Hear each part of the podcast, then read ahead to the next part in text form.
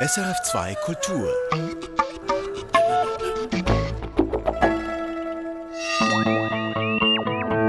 Wissenschaftsmagazin. Warum haben wir ein so großes Hirn?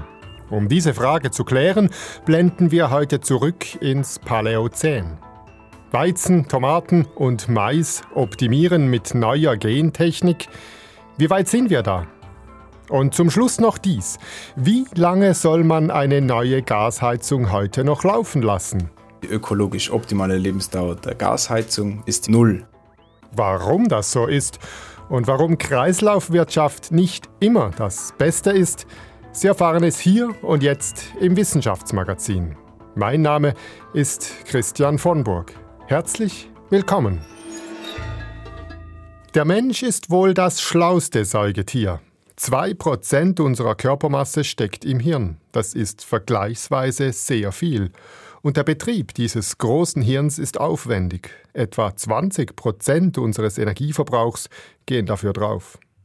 Bei unseren Verwandten, den anderen Säugetieren, ist das nicht ganz so extrem. Aber auch bei ihnen ist das Verhältnis von Gehirn zu Körpermasse weit größer als bei allen anderen Wirbeltieren. Doch wie sind Säugetiere zu ihrem großen Hirn gekommen? Eine Studie, die diese Woche im Fachmagazin Science erschienen ist, hat diese Frage anhand neu entdeckter Fossilien untersucht. Irene Dietschi berichtet. Während Jahrmillionen lebten Säugetiere im Schatten der Dinosaurier. Sie waren viel kleiner als heute und unscheinbar, aber vielfältig. Manche von ihnen kletterten auf Bäume, andere konnten schwimmen, wieder andere lebten unter dem Erdboden. Dann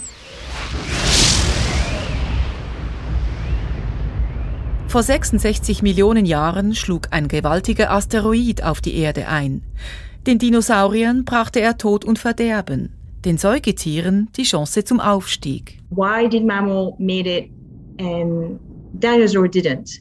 Es sei eines der größten Rätsel der Erdgeschichte, sagt die Paläontologin Ornella Bertrand.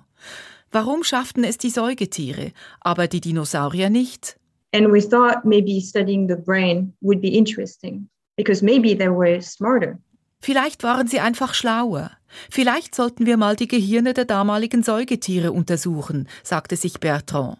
Die gebürtige Französin forscht als Postdoktorandin an der Universität Edinburgh in Schottland. He had been gathering some skulls already. Ornella Bertrand machte sich also auf die Suche nach Fossilien aus dem Paläozän. So heißt die 10 Millionen Jahre dauernde Epoche, die auf den Asteroideneinschlag folgte.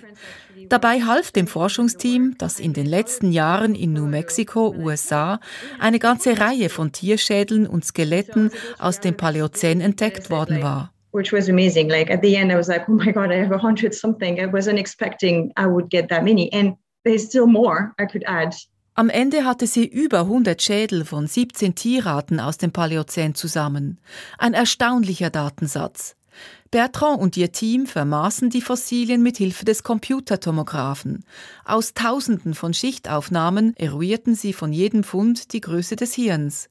Und zu ihrer Überraschung waren die ziemlich klein. The part of the brain that seemed to have increased was the part that was focused on helping to control bigger bodies. Nur jene Hirnregionen waren gut entwickelt, die es braucht, um eine größere Körpermasse zu kontrollieren.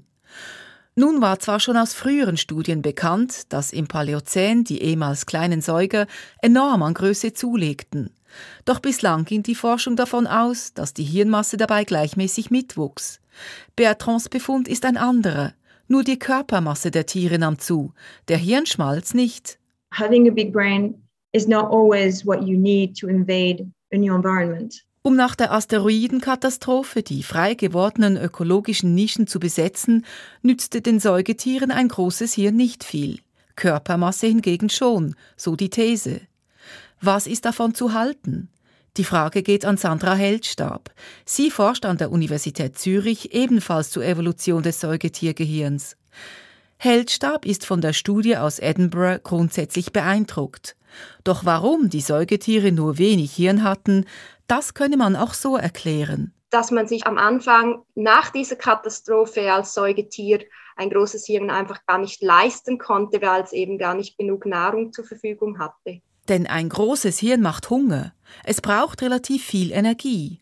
Und diese Energie müsse dauernd zur Verfügung stehen. Das heißt, wenn man in einem instabilen Ökosystem lebt, also wie es ist nach einer Katastrophe, die zu diesem Massenaussterben führte, dann ist es eben schwierig, dieses Hirn dann zu betreiben, weil es durchgehend immer hohe Energie und viel Nahrung braucht. Sagt Sandra Heldstab. Und? Daher ist es gut möglich, eben, dass diese Tiere zuerst in Körpergröße investiert haben, weil das ist in dem Sinne billiger als ein großes Hirn.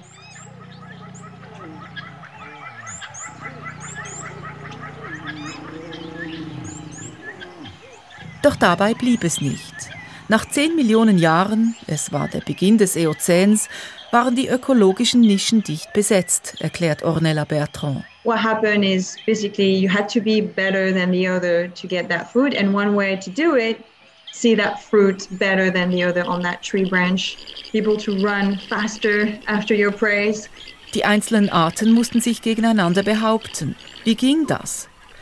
Besser sehen, höher springen und schneller hinter der Beute herjagen als der Konkurrent, sagt Ornella Bertrand. And all of this, you know, might be actually very helpful if you have the cognitive abilities es waren dann also doch die Brainies unter den Säugetieren, die vor 56 Millionen Jahren einen Überlebensvorteil hatten. Aus ihnen entwickelten sich die Vorgänger der Huftiere und Nager, Fledermäuse und Katzenartigen und Primaten. Eine große Vielfalt, schon damals. Irendici ist für uns eingetaucht ins Paläozän und ins Eozän. Und jetzt ist Thomas Häusler bei mir im Studio. Er hat diese Woche die gerade aktuellen Themen im Bereich der Wissenschaft im Blick gehabt. In Genf hat die Staatengemeinschaft zweieinhalb Wochen verhandelt über ein neues Abkommen zugunsten der Artenvielfalt. Aber vorwärts gekommen ist man offenbar kaum. Nein, also man hat sich zwar ehrgeizige Ziele gesteckt und die sind ja auch wirklich dringend nötig, um die gefährliche Abwärtsspirale bei der Artenvielfalt, also der Biodiversität zu stoppen. Aber noch keines dieser Ziele ist bisher im Abkommen gesichert. Raphael Eie, der Geschäftsführer von BirdLife, war an den Verhandlungen dabei und er sagt, wenn man sich die Dringlichkeit der Biodiversitätskrise vor Augen nimmt und dann sieht, wie langsam der Fortschritt bei diesen Verhandlungen war, dann hat das etwas Frustrierendes.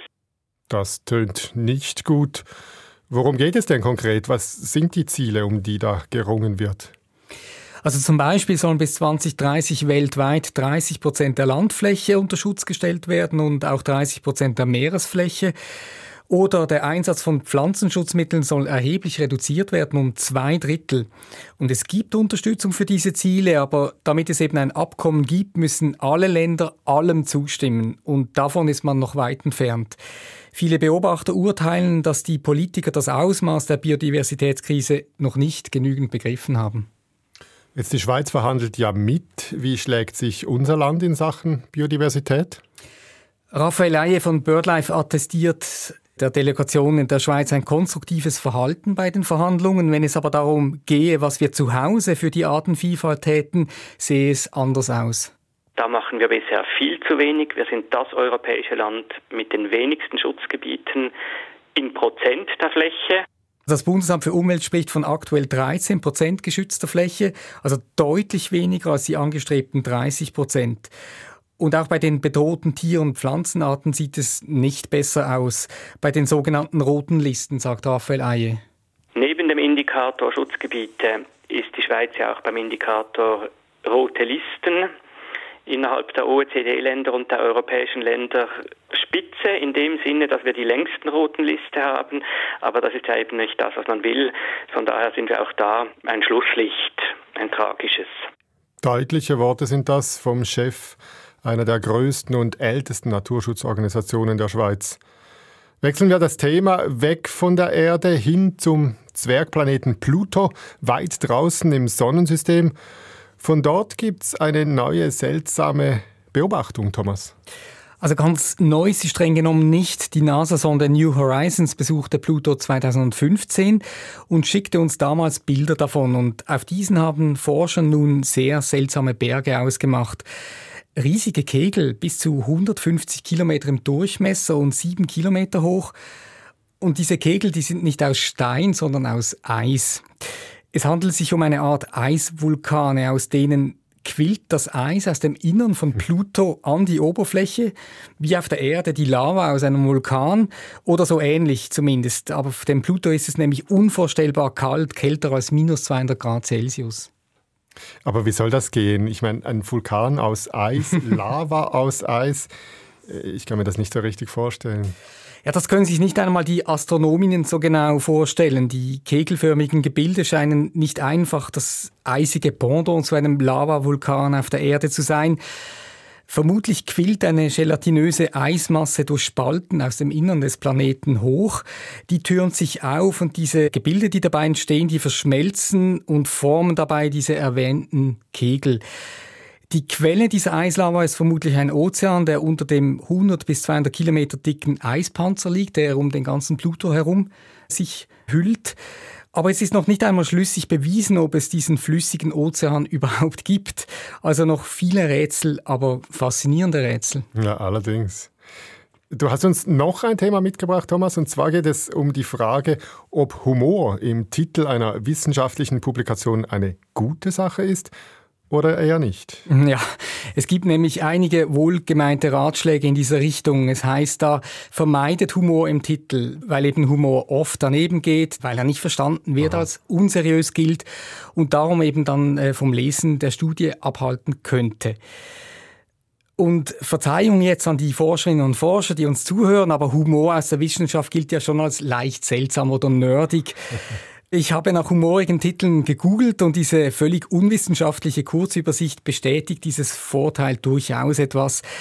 Recht witzig finde ich den Titel eines Physikartikels über das Vakuum. Viel Lärm um nichts, geborgt von einem Stück von Shakespeare. Und dann stieß ich aber auch auf folgendes Müsterchen. Kinder und Minimagnete, eine fast tödliche Anziehung. Ja, je nach Betroffenheit kann der Schuss hier allerdings auch hinten rausgehen. Ja, eben bei Humor ist da tatsächlich Vorsicht geboten und Darum haben Forscher in einer Studie nun untersucht, wie oft Humor im Titel von wissenschaftlichen Arbeiten überhaupt vorkommt und wie gut er ankommt. Und sie haben das über einen Umweg gemacht. Sie haben geschaut, ob Studien mit humorvollem Titel seltener oder öfter von anderen Studien zitiert werden. Ja, aber da musst du mir jetzt äh, nun zuerst erklären, wie findet man denn heraus, ob ein Titel jetzt wirklich lustig ist oder nicht? Ich meine, das ist ja keine exakte Wissenschaft. Ja, also man hat elf arme Schiedsrichter gebeten, die Titel nach ihrem Humorgehalt zu bewerten. Arm sage ich, weil sie fast 2500 Titel bewerten mussten. Okay. Und es zeigte sich, die Richter waren sich meist nicht einig, ob ein Titel humorvoll ist oder eben nicht. Also stimmt der Ratschlag, lieber kein Humor im Titel. Ja, auf den ersten Blick ähm, stimmt er. Und auch auf den zweiten, den Studien mit humorvollem Titel wurden seltener von anderen Studien zitiert, also für wichtig eingestuft. Das bedeutet eine Zitierung nämlich. Aber auf den dritten Blick sieht es so aus, als ob Humor doch etwas bringen könnte.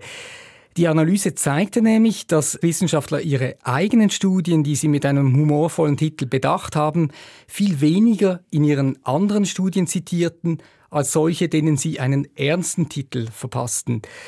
Und dies interpretieren die Studienautoren dahingehend, dass Autoren nur dann im Titel karlauern, wenn sie die Studie als nicht so wichtig einstufen. Okay. Bei ihren Hauptarbeiten aber bleiben sie bierernst. Wenn man diesen Effekt in der Analyse berücksichtigt, zeigt sich, Studien mit ähnlicher wissenschaftlicher Wichtigkeit werden häufiger zitiert, wenn ihr Titel humorvoll ist.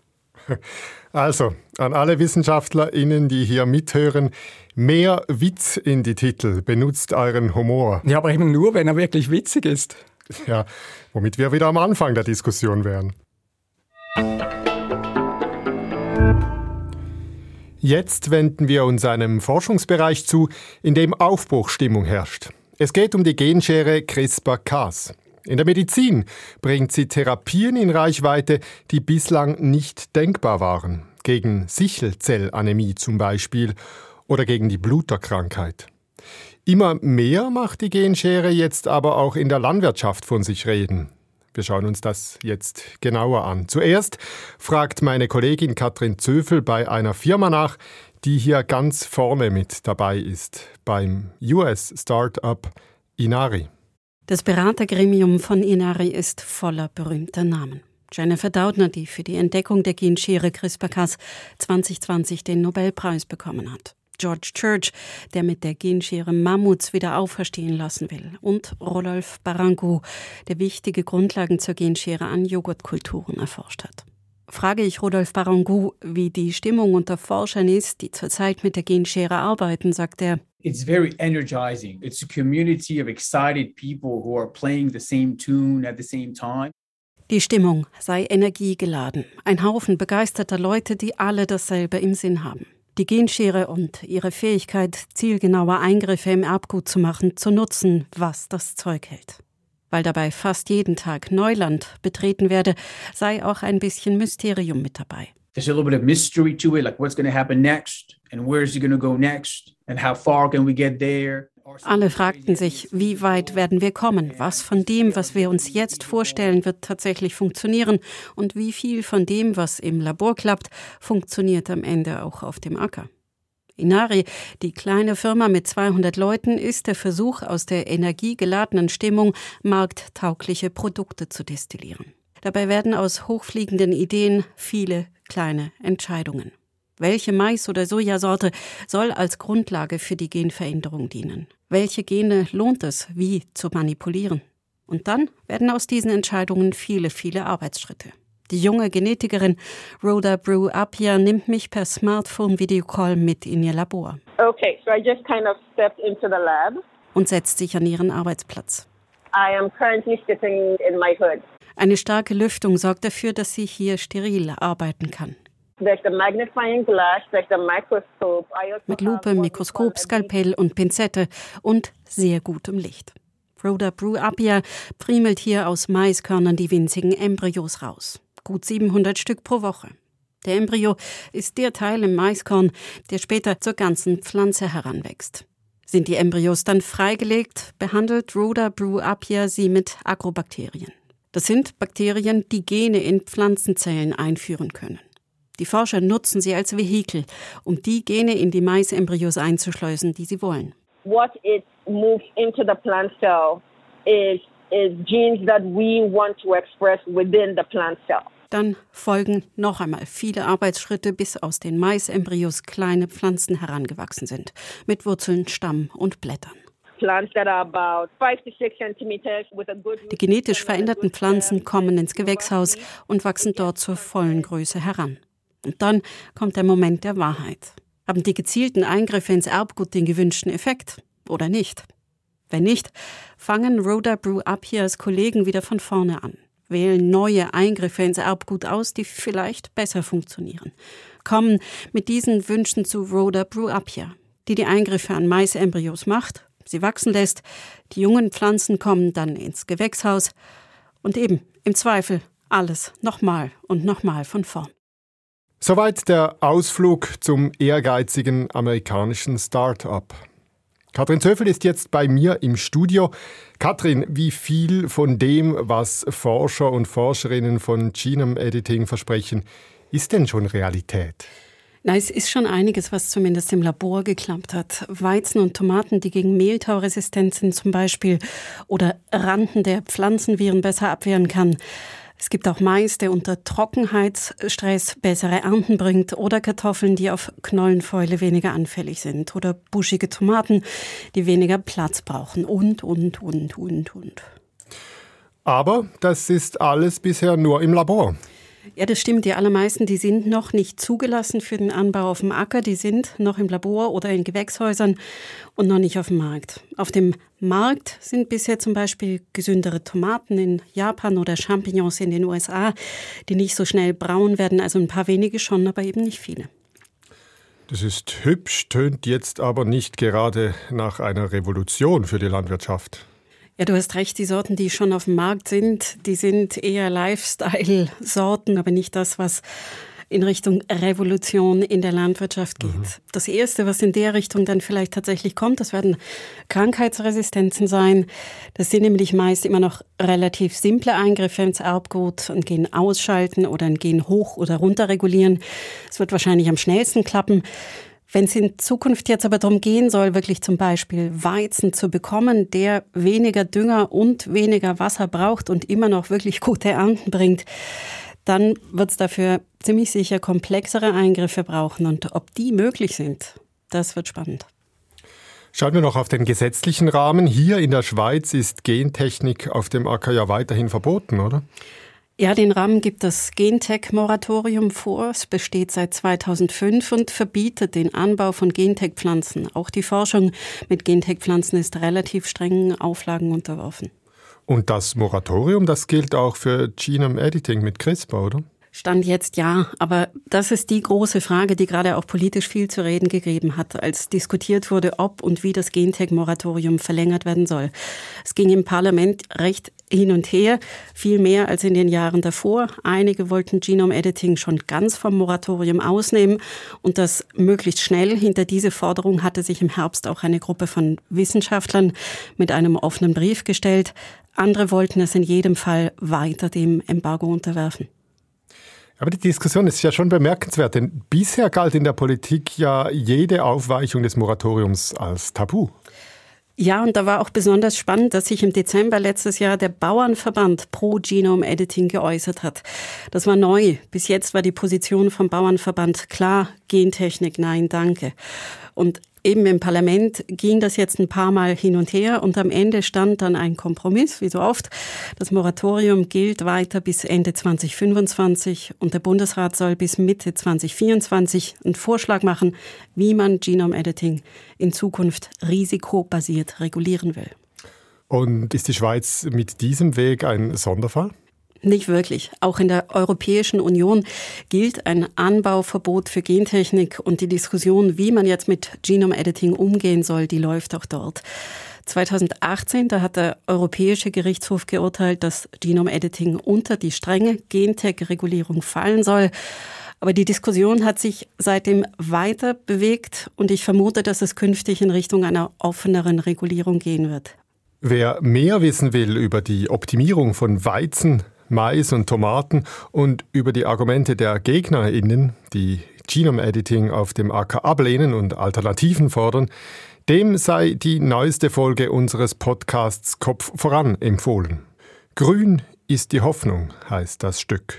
Kopf voran, überall, wo es Podcasts gibt.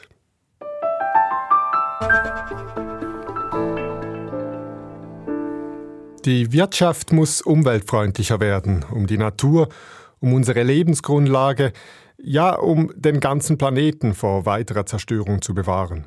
Dies ist mittlerweile Konsens. Erreicht werden soll dies etwa durch mehr Recycling, durch längere Lebensdauer von Geräten mit der sogenannten Kreislaufwirtschaft.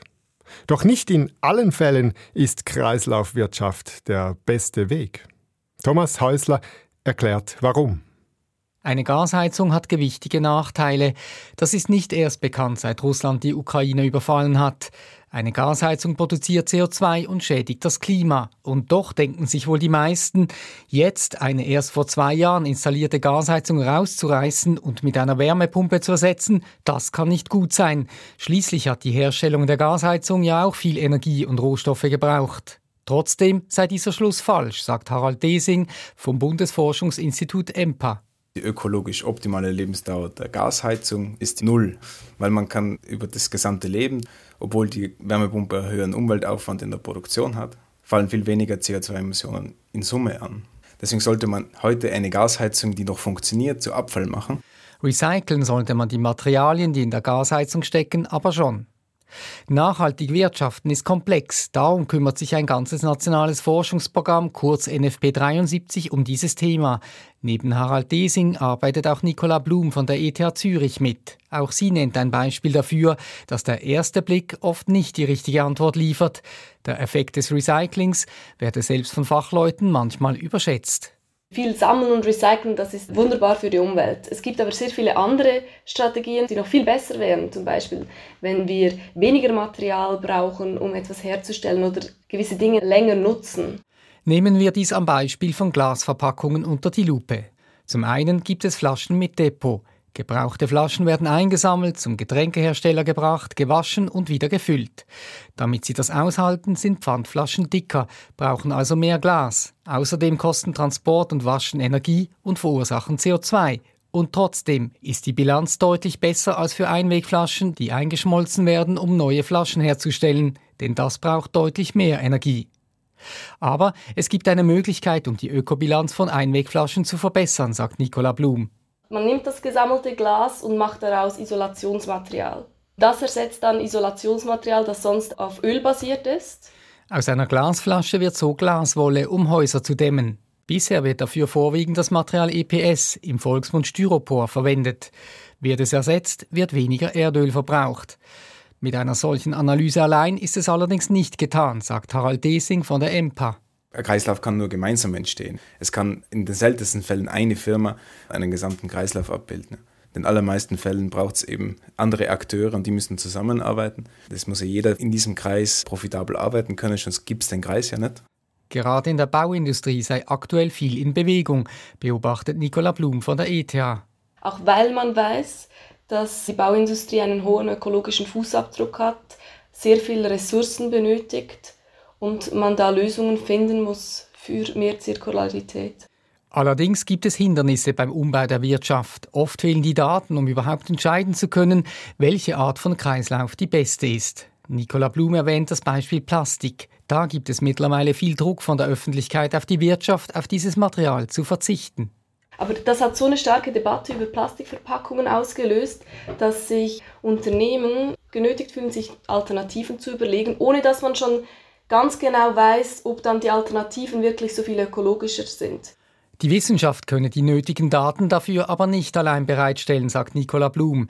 Darum müsse die Politik den Unternehmen vorschreiben, dass sie die nötigen Analysen durchführen und öffentlich machen. Tätig werden müsse die Politik auch, damit sich die Kreislaufwirtschaft finanziell besser lohne. Bisher müssten Firmen für viele Umweltschäden, die ihre Produkte verursachten, kaum bezahlen. Oft kostet es nichts, wenn die Herstellung eines Produkts viel CO2 verursacht oder Gewässer verschmutzt. Unternehmen haben also wenig Anreize, dies zu minimieren, sagt Harald Desing. Die Aufgabe der Politik ist eben, ein Spielfeld zu schaffen, wo sich Ressourcenschonung und Schonung der Umwelt auch ökonomisch auszahlt. Klingt sinnvoll, braucht aber noch Überzeugungsarbeit, wie die Ablehnung des neuen CO2-Gesetzes im letzten Sommer gezeigt hat. Dieses wollte mit CO2-Abgaben auf Treibstoffe ein solches Spielfeld zumindest teilweise schaffen. Im neuen Anlauf für das Gesetz will der Bundesrat auf solche Lenkungsabgaben verzichten. Das mag kurzfristig politisch klug sein. Ob es auf lange Sicht genügend effektiv ist, da haben viele Kreislaufexperten so ihre Zweifel. Verschlungene Pfade auf dem Weg zu einem sinnvollen Umweltschutz. Thomas Häusler hat berichtet. Er war verantwortlich für die Inhalte dieser Sendung und am Mikrofon, tschüss, sagt Christian von Burg. Erfahren Sie mehr über unsere Sendungen auf unserer Homepage srf.ch-kultur.